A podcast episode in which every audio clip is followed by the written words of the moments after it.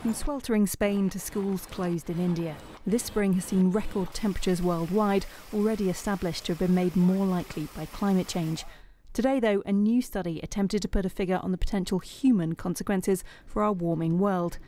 Humans don't tend to like living anywhere too hot or cold. Population density is highest in temperate climates like the UK, concentrated where the average temperature is around 13 degrees. There's another population peak in monsoon climates, which average around 27 degrees.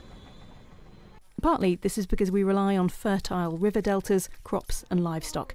But get any hotter, and humans also start to see biological risks. In the worst case, it's so hot and humid that the body can't keep itself cool because it can't evaporate sweat. That's at the extreme. Before you get to the extreme, we see um, cognitive function, so brain function degrading as we go to high temperature and high heat humidity extremes. We see adverse pregnancy outcomes. We see uh, performance of the workforce degrading. Uh, interestingly, even when people work in air conditioned uh, factories, it turns out there seems to be some correlation to how good the weather is or how hot or extreme the weather is outside. Tim's team found that back in 1980, just 0.3% of people lived in areas with an average temperature of 29 degrees or more. So, as a simplified proxy for the many complex consequences of climate change, they looked at how many people might be exposed to that level of extreme heat towards the end of the century. They found at 1.5 degrees of warming, the preferable limit set by the Paris Agreement, 5% of the future population would be affected. But at 2.7 degrees, what's expected if the world sticks to its current policies, the heat exposed population would be five times that. Over 20% of the future population, around 2 billion people.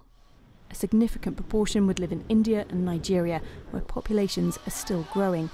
That outcome is far from certain. The most ambitious global pledges take us much closer to 1.8 degrees of warming, but this study suggests each tenth of a degree we prevent could save around 140 million people from living in these extreme temperatures. Of course, some areas will be able to adapt, building cooler homes or just buying air conditioning. Air conditioning demand and energy is expected to rise threefold up to 2050, which means an equivalent of 10 new air conditioners will be bought every second for the next 30 years. That's an IEA number.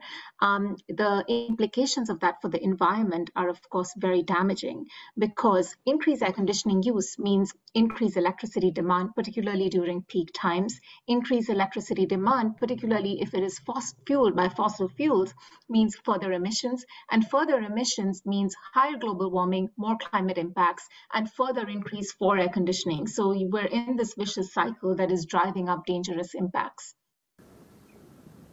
There are, though, already some who can't afford to protect themselves from the heat or who have to work outdoors, particularly in the global south countries most likely affected.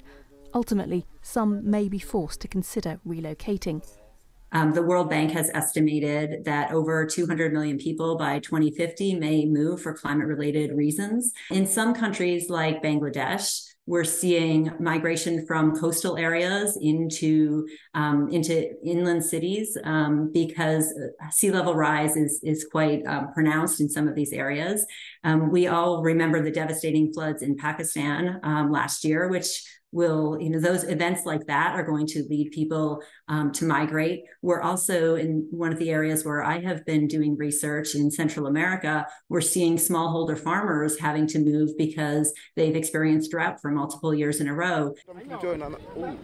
The horn of africa has experienced consecutive failed rainy seasons since 2020 a pattern scientists found wouldn't have occurred without climate change in 2022, the number of women and unaccompanied children migrating from the area to the Gulf states doubled. And there's some evidence those affected by long term changes are less likely to return. This research then reminds us cold political debates about what action we should take will hold very real consequences for millions of people.